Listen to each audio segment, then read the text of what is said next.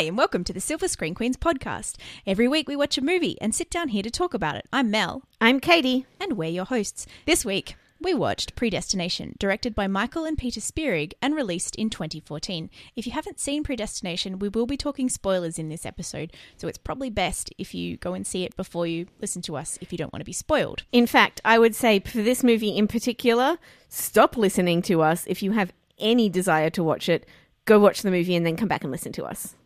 All, we'll say is you should watch it. Yeah.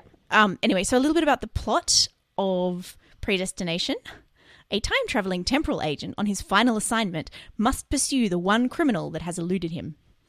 Right.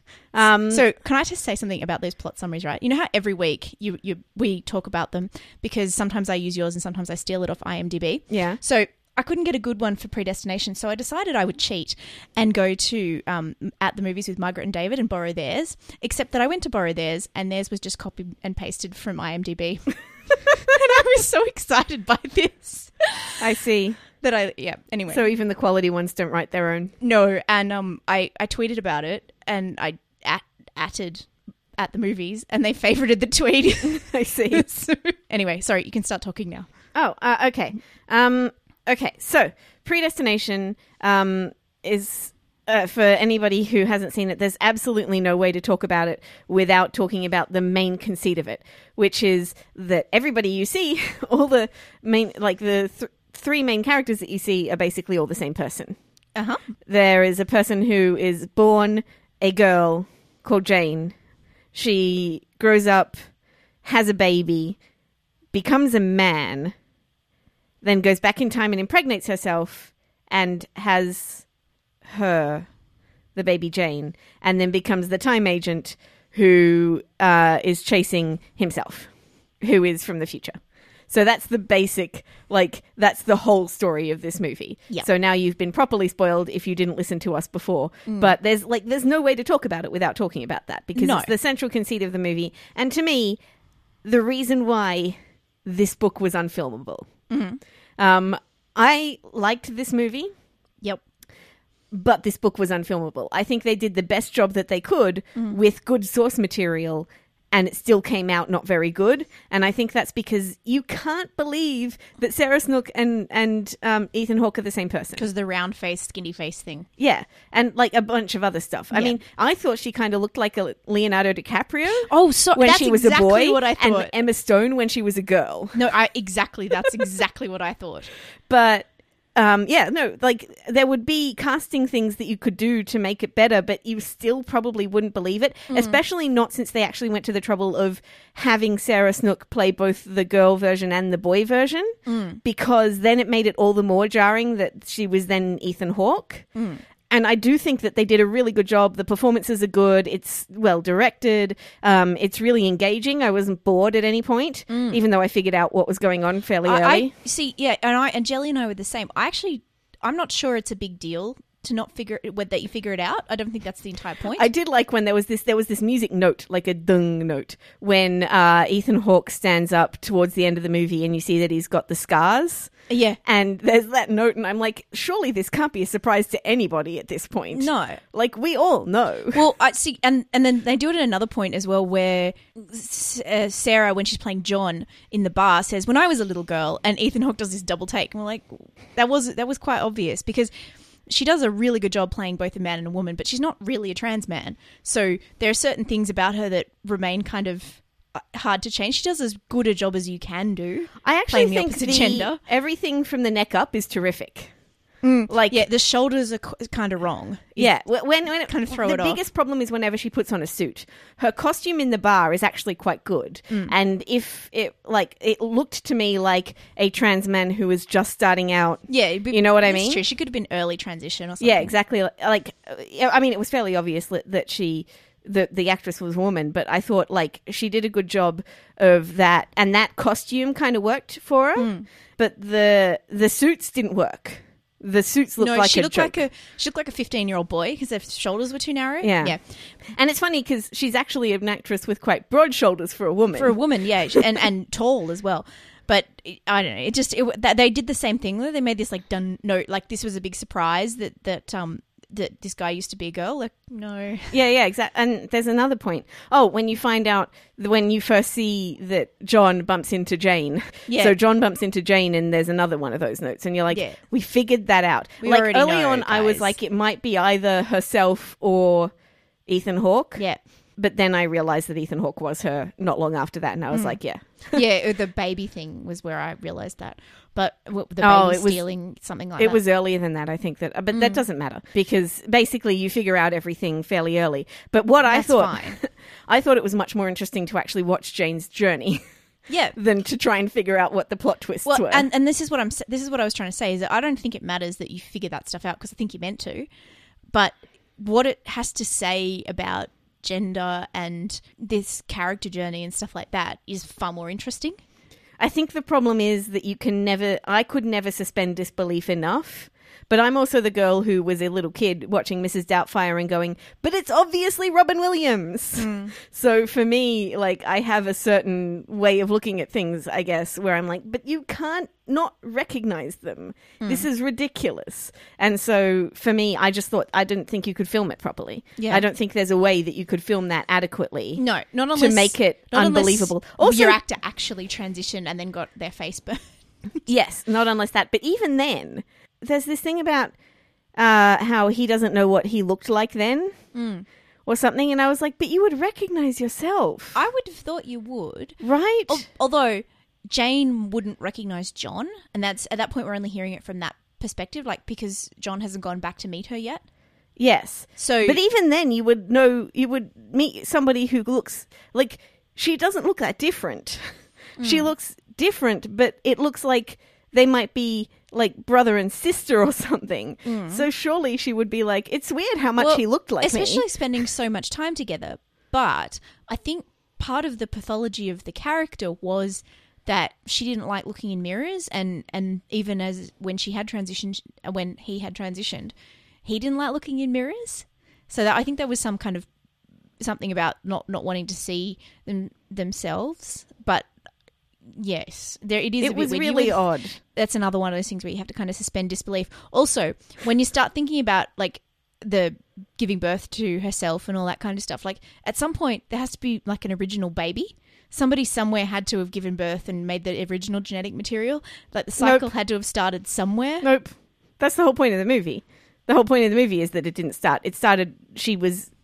uh, she was herself the whole time. I'm really reluctant to use he because the transition wasn't her choice. Yeah, well, that's this is the thing, isn't it?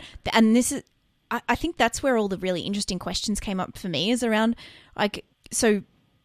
Jane is intersex and she is transitioned to male against without her consent. Mm. Basically, doctors do it without as a result of a cesarean section gone wrong, which is you know this part the first part of it is believable that the cesarean section went wrong, but the latter part that they complete a full transition f- on her behalf without her consent is the less believable. Well, no, I mean they don't.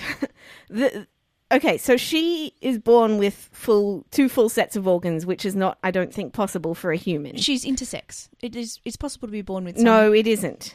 And this is what I mean. I don't think it's possible to be born with two functioning sets. So she can both make sperm and be impregnated. Yes. I don't think that's possible for a that human. They say in the movie beyond- it's one of a kind. Yeah. And I don't think that's something that, that we've ever found. So I, as, a, as far as I know, because I did all of this stuff at uni, and as far as I know, that's not possible. Right. There are intersex people who have like some of both, Hmm. but there aren't any people who have two full sets, Right. If that makes sense. Okay. That that means I'm. I that kind of changes my view of it a little bit, but because I just sort of viewed her as an intersex person who was because. To me, that was some kind of commentary on how people, people who are intersex are often assigned at birth. Well, it does make me wonder because this was obviously written around the time when it was set, mm. right? Yep. So around the 80s, probably. yeah, And it was a really good idea for the movie to keep it in that time period. I thought that worked well. Mm, yep, yep. Because it wouldn't work now. You couldn't do it. With mm. it was definitely a movie that went through each time period and you recognized each time period and there Yeah. were certain things that wouldn't happen now. Well, you know, any, any intersex and trans people in the 60s and 70s were really pioneers. Right. And so, but the thing is, yeah, that particular characteristic. And I assumed they were hand waving it away by saying because she impregnated herself and gave birth to herself, that's why she had the two sets because that's never actually happened. Yeah, 'cause so the theory here, the science fiction theory here, is that if that happened, then this is what it would produce. Interesting. That was my theory on it. Yeah. because that's the only way I could I could make it okay in mm. my head. Yeah, and you couldn't. You also you couldn't have it the other way around because if if she'd been born with the male characteristics expressed, she'd never have given birth, and so there would never have been an excuse to have surgery. Which is again why I was thinking it might be some kind of commentary on the way we other and objectify bodies that are uh, that are not normal. Uh, that's in, I say that in inverted commas. So, like if she'd been born expressing the male characteristics, she'd have just been defaulted. Now, the other thing that I think is is the case, based on my own you know background knowledge, is that they usually assign female. They usually assign female because it's easier because the female is usually more developed because we start out as XX, so like it's Yep. easier and it's simpler. So a lot of them can't reproduce, but are assigned female. Yes, and, and this is what Um, I'm saying. But but you gen- often with generally without their consent because they're babies, and so parents and doctors make Yes. a decision to assign one way or the other, Yeah. rather than letting the child grow up and make a decision themselves when they've developed fully. Right, which does make me think that the author of this story, who I'm not sure who that is, I'm sorry, I didn't do any research. Um, the author of this story probably heard about intersex and trans people at the time, Yep. came, and then this came to mind, right? Yeah. Like this sort of idea of, well, what if this happened? Based on that idea. And it's interesting, and it means that it's something that we haven't really seen in movies before, and it means that we get that amazing performance out of Sarah Snook, who is just terrific in this. Yeah. But yeah, I just think that's where that might be where it came from. Yeah, okay. Um, I'm I'm like Wikipediaing as we go. All I can remember about the short story is it's got the ti- the word zombies in the title, and I'm thinking it's using the word zombies in the um. Uh, only lovers left alive sense of Yes. zombies. Yeah, That's what I thought of as well. That was There's my a quote at the end of the movie Mhm. that says something about all you zombies. Okay. Yeah. Uh, yes, yes, there is. Um, so it's a short story published in the 50s. Yeah. There you go. No, um, 1958 was when it was first published. It, it I get the idea that he met. Yeah, you're probably right. He's probably read some magazine article. Or it was just at the time when the very first cases of um, people transitioning their genders was were were reaching public attention. Well, um, when was Ed Wood? He was around the same time, wasn't he? um, yeah, maybe like a little six- earlier. Uh, Yeah, that's what I thought. He was around the same time, and Ed Wood was, uh, well, at least a cross-dresser and yeah, made a movie I, I about a trans person. Yes, he did Yeah. called Glen or Glenda. I've seen it. No, no, I'm, I'm just saying I didn't think Ed Wood ever transition though. I No, no, no, was he didn't. cross-dresser, Yeah, He was a. That's why I said he was a Mm. cross-dresser. But then he made a movie about. So he was interested in that sort of thing. So clearly it was. And also, um, come to think of it, there's that focus on the true confession stuff. Mm. So maybe that's where the original author read it in one of those Yeah, true one of confessions those because the story true- has that kind of feel of a true confession thing, right? yeah, yep. One of these, uh, something that would be really um, sensationalized in one of those true confessions. You can imagine a, a Daily Mail or someone like that taking a story like this and just splashing it all over the place. Yes, but I think that it the movie does a really good job of not sensationalizing it. Oh yeah, the movie no, does I'm- a really good job of and and I think um, again Sarah Snook is part of this of portraying Jane who then becomes John as like a real person Mm. who has real characteristics that follow her through. Mm. Again, I'm going to focus on calling her her because she transitioned without her consent Mm-hmm. and it, it feels like she never really wanted to be a man. Yeah, I get. I yeah, it's it's really complicated because I want to use the correct pronouns, and obviously she's dressing as a man, and living as a man, so it's kind of awkward. But yeah, you're probably right. That as, as a matter of as as there was no consent, maybe that's the way to go about Either it. that or we're going with G and Jer, and I'm not going to say that for the whole. Uh, yeah, and I. I will refer to John or Jane as Yeah. to whether who I'm referring to. So Jane, she definitely goes through that transition without her consent. They start it without her consent, but then she sort of goes along with it. It seems like she's also somebody who does what she's told. Yeah. Um, that's a character trait of yeah, hers. it. I well again. I thought that was some an interesting comment on female obedience and um, the idea of that she'd been institutionalized, right? So she was. This is another thing that could only happen in this time period. She was raised in an orphanage, and so she's really been institutionalized. So she's kind of downtrodden to the point of she'll just obey. Yeah. In terms of the characterization, I think it was really good and really consistent because all the things, all the type of person that she was made her journey make sense. Yep. Like she was kind of a violent kid as well. Uh, can I just say I related so much to little Jane? like I used to get in trouble for fighting and things like that, and also always just wanted to read and and um beat everybody. Like I just I really did relate to this kid. Yeah. Anyway, so sorry, but sorry, that makes sense because she becomes uh, like her job in the future kind of matches those those interests and and those character traits that she had when she was younger. I was fascinated by the whole and horrified by the whole prospect of her going into space and being a companion for the spacemen. oh god, that was awful, wasn't it? So this is 1958. This book was written. You know what that else that is contemporary with? That's Kinsey. That's that Okay. era of like just predates the um, sexual revolution and all that kind of stuff. So there's probably a lot around about gender. One of the things I really enjoyed about this movie was the aesthetic of it. Mm. Like it was this very smoky kind of drink soaked aesthetic that was really fun. Yeah. Um, I, I thought that was really well done and Mm. well put together. And the 60s stuff is really neat. Yeah. like everything's all those bubbles and, and uh, the, um, I don't know what kind of mod dresses that Yep. she was wearing. And her hair was great and everything was really Mm. cool. And you're so into her story as well. Yeah. I think also when it becomes his story, it becomes less interesting. The stuff about the fizzle bomber just wasn't that exciting. And also the way it's shot as well, because they're trying to keep up this mystery of, oh, who is this and who is that and all that sort of stuff, you can tell that because they're trying not to show you, you know who it is. Yep. And that is weird and frustrating.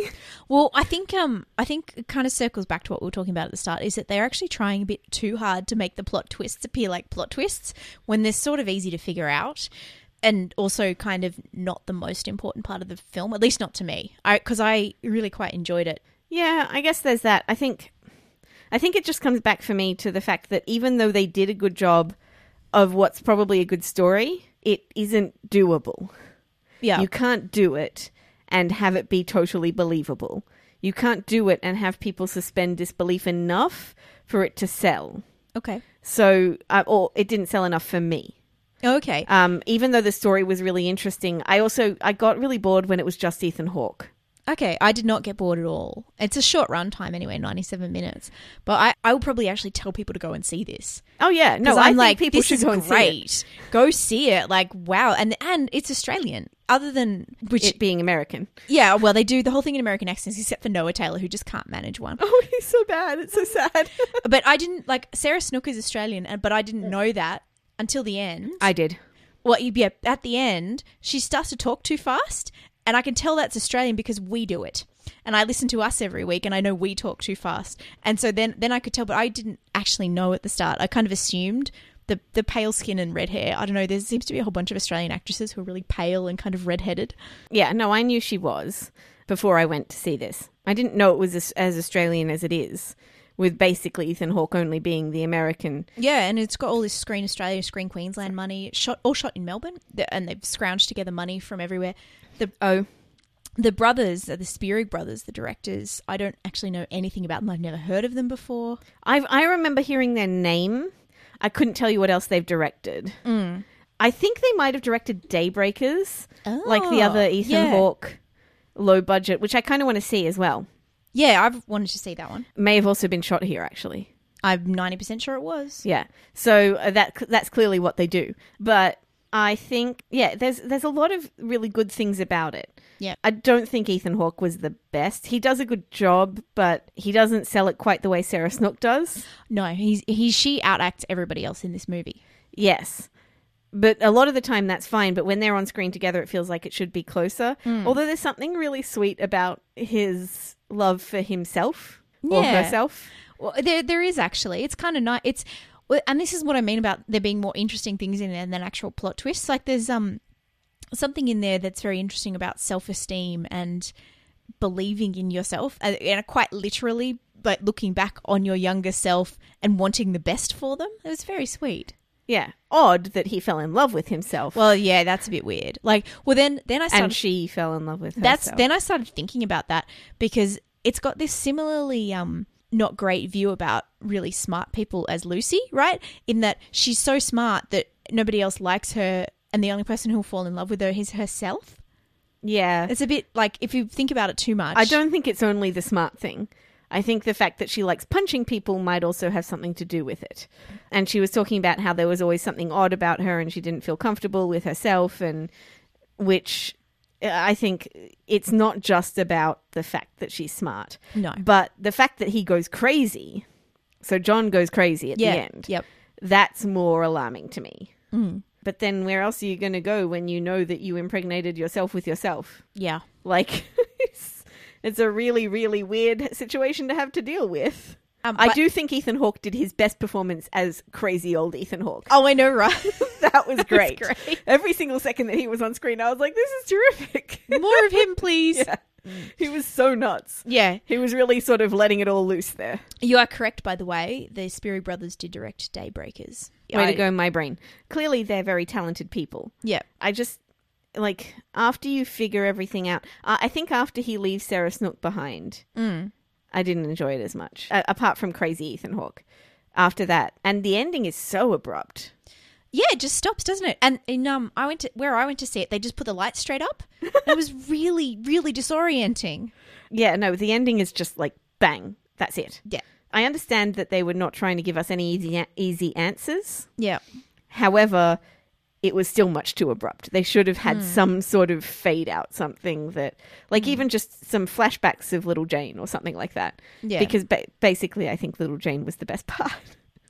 I was much, I was so, I was so engrossed in her story yeah, um, that I forgot to fig- think about the mystery for a while, and I think that's good because the mystery may not be the isn't the best part of this no. movie. I was really engrossed in like teenage Jane. You know, the age she was when she gave birth. This when she was Sarah Snook. Oh, I think I, I meant all of the Jane. Yeah, yeah, all of like, her stuff, yeah. Basically, up until she became John. Oh, I know. was yeah, really that was the it. most fascinating part of the story, and well, the whole bit where, um, even knowing what happens, John feels obliged to do exactly the same things he did the first time around. Like, what? Why wouldn't you try and change?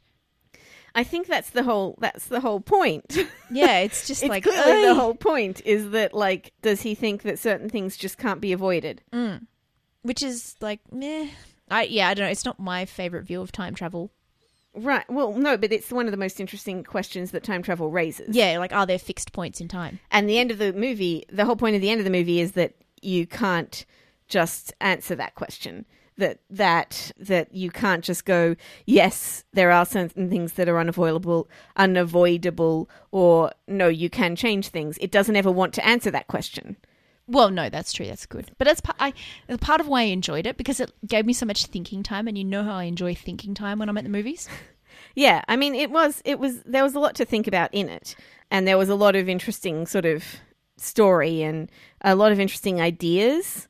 I think basically best uh, expressed through Sarah Snook and through Yep. the aesthetic of the movie, Mm. and not so much maybe by other things. Uh, Fair enough. Like the mystery and the Ethan Mm. Hawkeness of it. Because there's no freaking way. I'm sorry. There's just her chin is little. She Yeah. has this little chin. There's no amount of plastic surgery that can change your face so much that it goes from what her face looked like Which is to really what round. his face looks like. Yeah, I know. And he's he's got this like emaciated, but he's also got a really narrow face, and hers is she's like a little really round face, especially when she's when she's John. She's got a really like round face, like you said, Yeah. Leonardo But DiCaprio. I mean, the face the face worked really well they as a couldn't man. afford Leonardo DiCaprio. That's true. but he would have been a better casting choice to match up with Sarah Snook, and obviously you're going to try and match Sarah Snook and not, not Because- Ethan Hawke. yeah, no. But I yeah, can't even imagine what they must have gone through to find her. Like I, I, I'm not familiar with anything else she's done. Well, maybe that's why they they did an Like- open casting call and they went, "Wow, Yeah. she's great." She was amazing. Like they really, wow.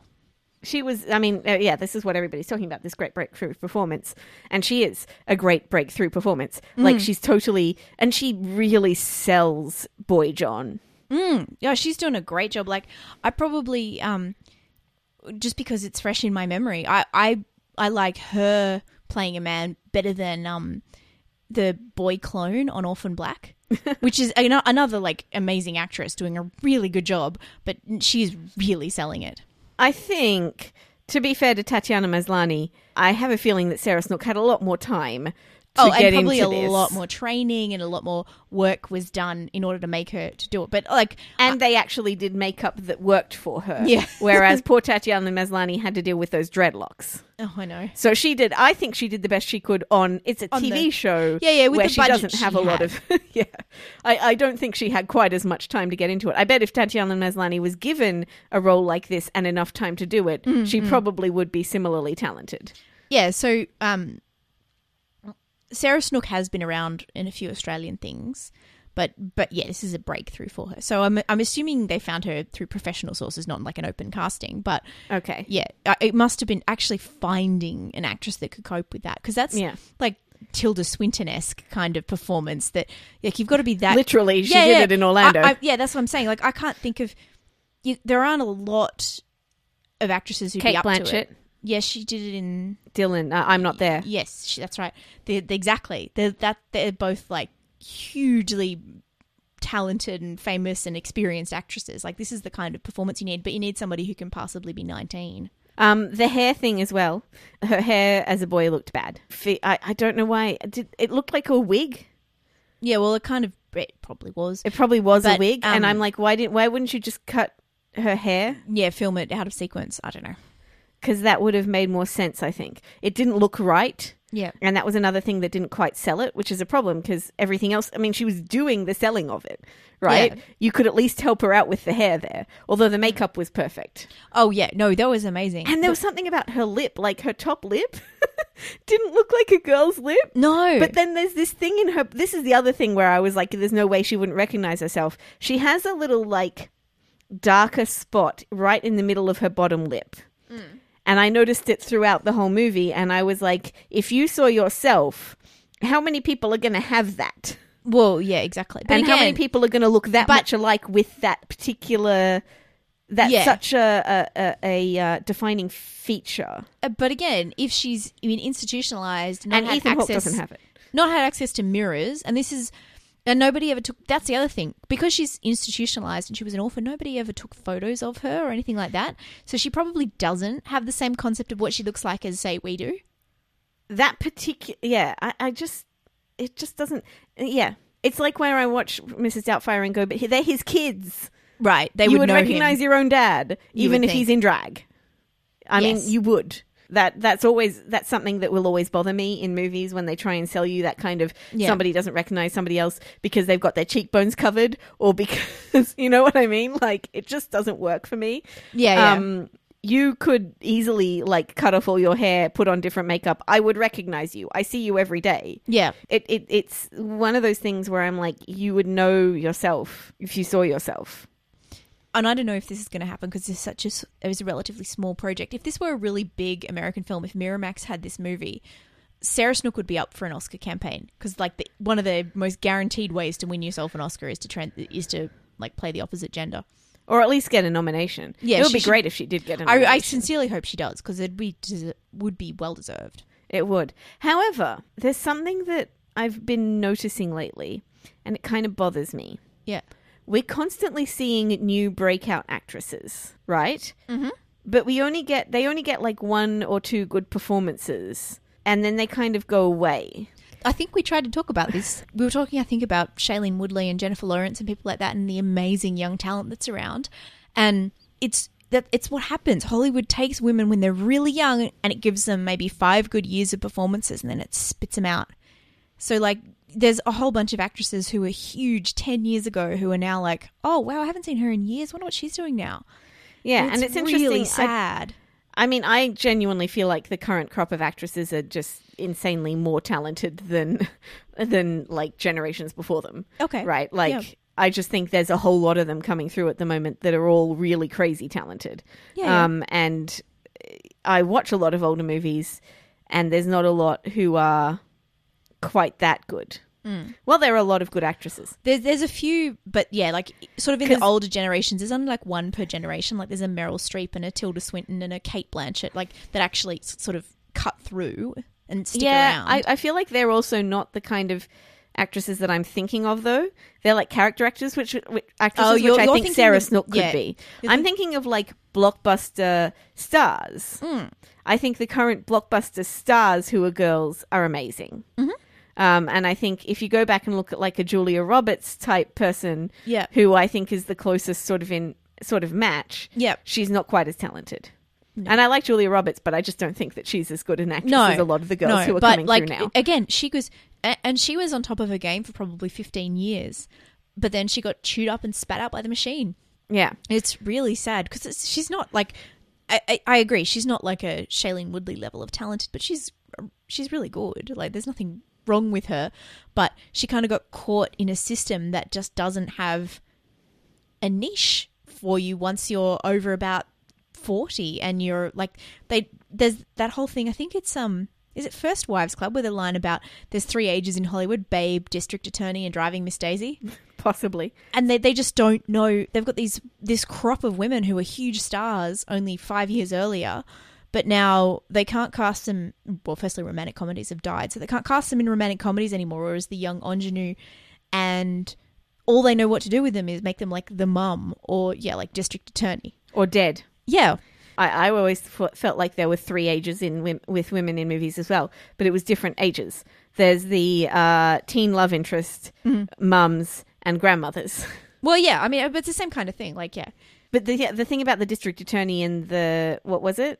Uh, babe Driving Miss district Daisy. attorney driving Miss Daisy. So essentially, teen ingenue and grandbarb, and in the middle they said district attorney, but they also do mum. Like, but I think the the idea being like they're you know roughly the same. I think And- for me the bigger problem is the fact that they're all defined by their relationships with men, and that's why I would put it the way that I did Ah. because it's the love interest of the man, the mother of the man, the grandmother of the man, yeah, and that's so unless it's like a girl movie. or yeah, then she's the mother of the the girl, like Laura Dern in um that that that movie we watched with um Laura Shailene Dern was Woodley. great in God, she The was Fault in Our well, yeah, she was amazing, but and definitely elevated the mother role. But then she got like that's what TV is doing now.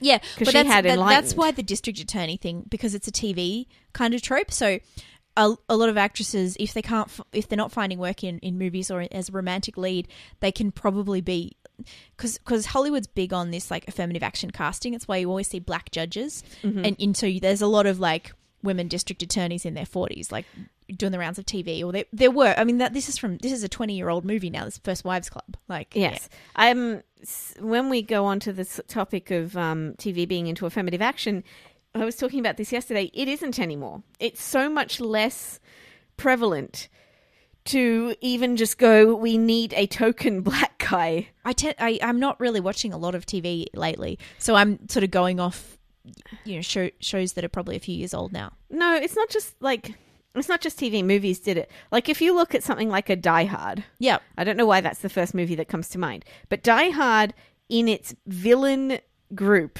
hmm. was like, oh, we have to have a black guy and an Asian guy and all that sort of stuff. and Bruce Willis And partners with a black cop. right. Yeah. And there's also the Asian guy in that group, right? The good Right. guys group. So like there's that thing that that, that doesn't happen anymore. They don't do that anymore. And it's because people were complaining about tokenism, but they sort of went, well, we don't want a token one, so we just won't have one at all. It's such a it's it's such a stupid response. Which that the response shouldn't be that. It should be, well, how do we make our character our token characters better and not token? But anyway, we digress. There aren't any non-white people in this movie either. No, Like, I don't think there's a single non-white face in the whole movie. nope. Um, Shot in Australia, we're way more racist than other people. We're really bad here. We really are. let's go back onto prestidigitation, shall we? I feel like this movie isn't going to do well, and I feel like part of that is that it's not been a very uh, the marketing campaign hasn't highlighted the features of the film as much as it can. no, Although I it's- do remember seeing the um, the trailer of the movie and going, "Wait, is this about a trans man?" Because Well, I remember that- seeing Sarah yeah. Snook in both roles. Yeah, well, that makes sense. Well, the the trailer is very noirish. The trailer is actually great. The trailer is what convinced Jelly to come and see it with me last night when you said you have to go see this. We could talk about it on the podcast. Um. Anyway, yeah, I, I, it could be marketed way better because it's actually really good. I feel like it's going to get some good word of mouth. I would hope so. I think if you go But, and like- see it, it's really good, and I, it's the kind of movie I'd rec- I'd recommend to like mainstream people, like a non nerd. I think that there's a couple of niche things working against it. In that gender sort of exploration thing and also in the sci-fi thing. I don't know that it would be too much of a turn off for in most of the circles in which I move, but yeah, I, I totally get that there are some people who might find that a bit difficult. Um, I think there's a couple of things about this that make it like uh, you said it was like Stoker, and I didn't want to say anything because I didn't want to spoil you. Yeah.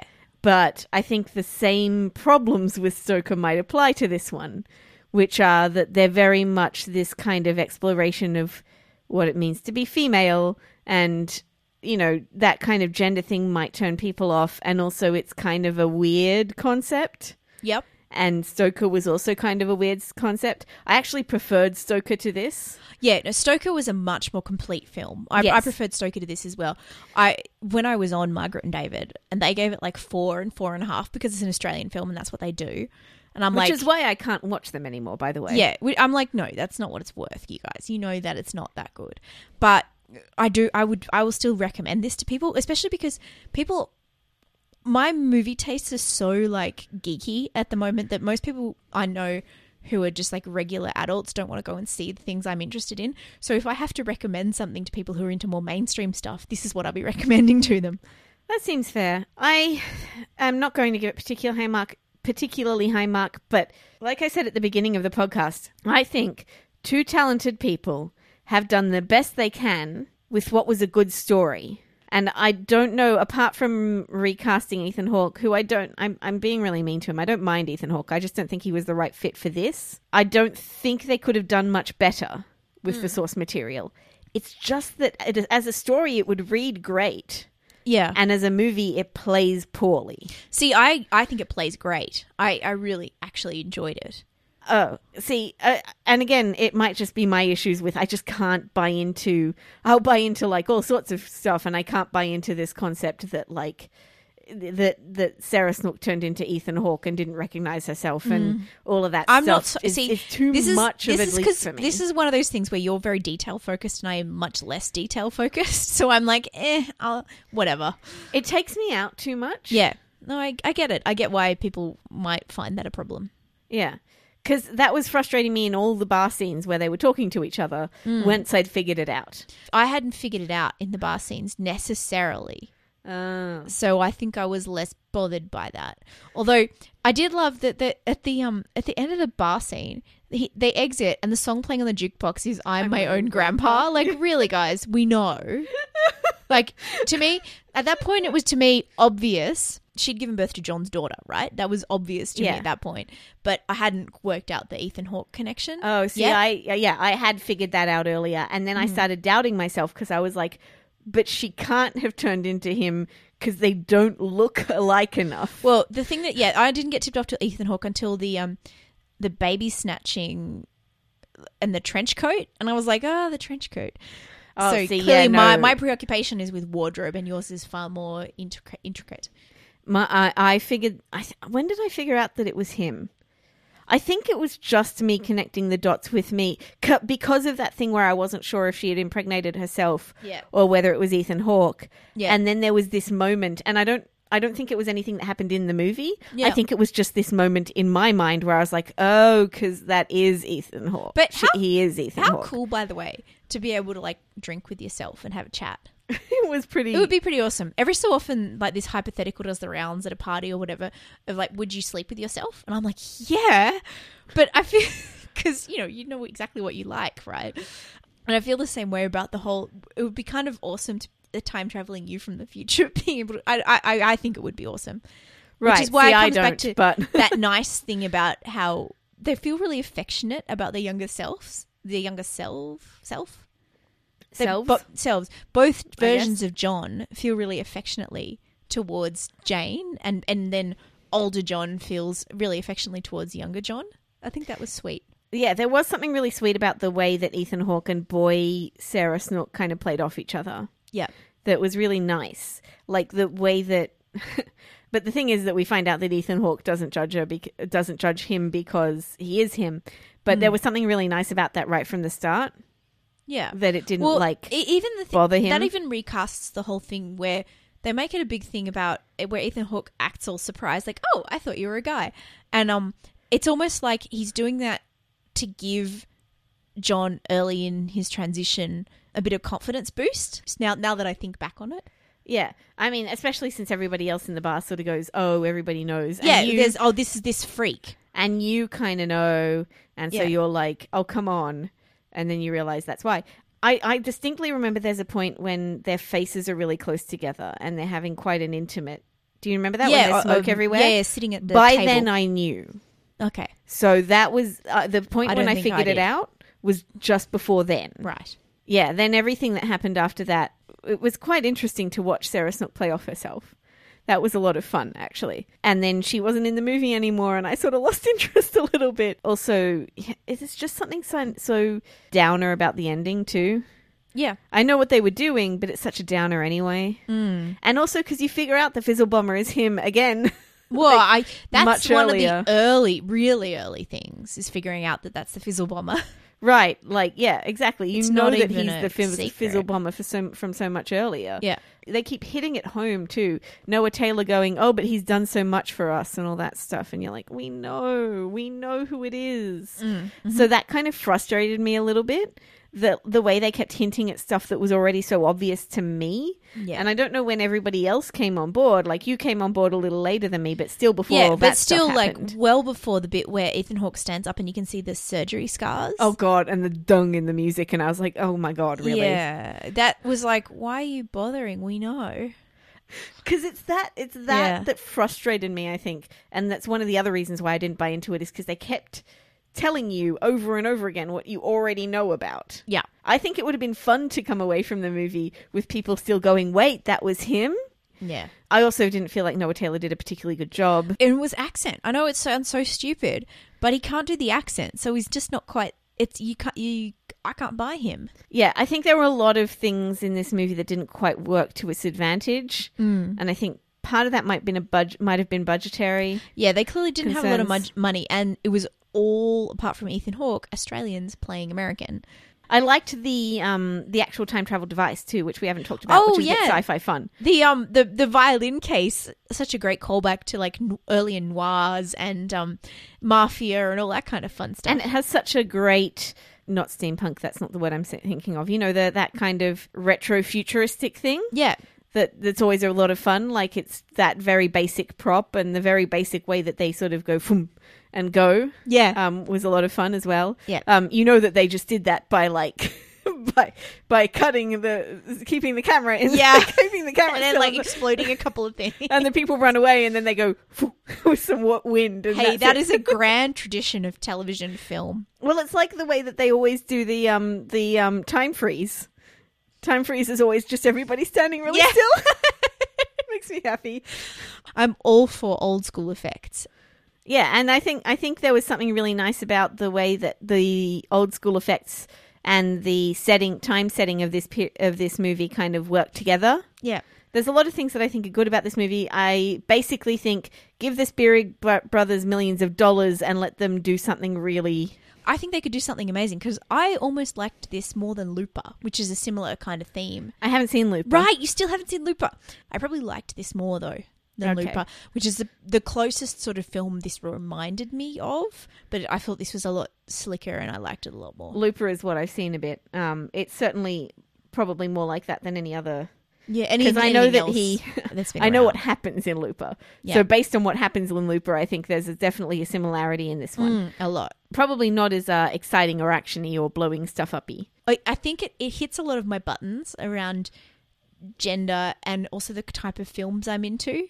So Yeah. I guess I, I'm like obviously I'm bringing that baggage to it. Anyway, Shall we give it stars? yes, I'm giving it four, I'm giving it three and a half. which is you know Margaret-ish rating, but I still I really do think it deserves. it. I really like it. Yeah, I, that makes Mm. sense for what we've said about it. Yeah, no, fair enough. Um, I, again, I liked a lot of things about it, but I just can't because I can't buy into it. I can't give it any Mhm. higher than a three and a half. Fair it enough. just didn't like it will sit with me as an intellectual concept, but there wasn't that component of wow, this was amazing that I got when I came out of Stoker. Fair enough. Oh no, I definitely didn't get that, but I, I really did enjoy it, and I really do think you should go and see it. And Yes, if you've absolutely listened to all it. of this and not seen it yet, well, I hope we've convinced you. I guess. Oh dear. Can I wrap up now? Yeah, sorry. okay, cool. No, that's right. Thank you very much for listening to the Silver Screen Queens podcast. If you want to read our show notes, not that there are any because we don't do any research, you can find them on silverscreenqueens.com. We have a Twitter at screen underscore queens where you can see Katie very bravely taking on the ALS Ice Bucket Challenge. Yeah, My hair is still wet. You can find us on Facebook, facebook.com forward slash silver screen queens, where I think you might see Katie doing the ice bucket challenge again and my slightly dodgy filming of it. You can find us on Tumblr, tumblr.silverscreenqueens.com, and you can read Katie's review of Predestination and anything else that she watches on silverscreenqueen.wordpress.com. Thank you for listening. Bye. See you next time.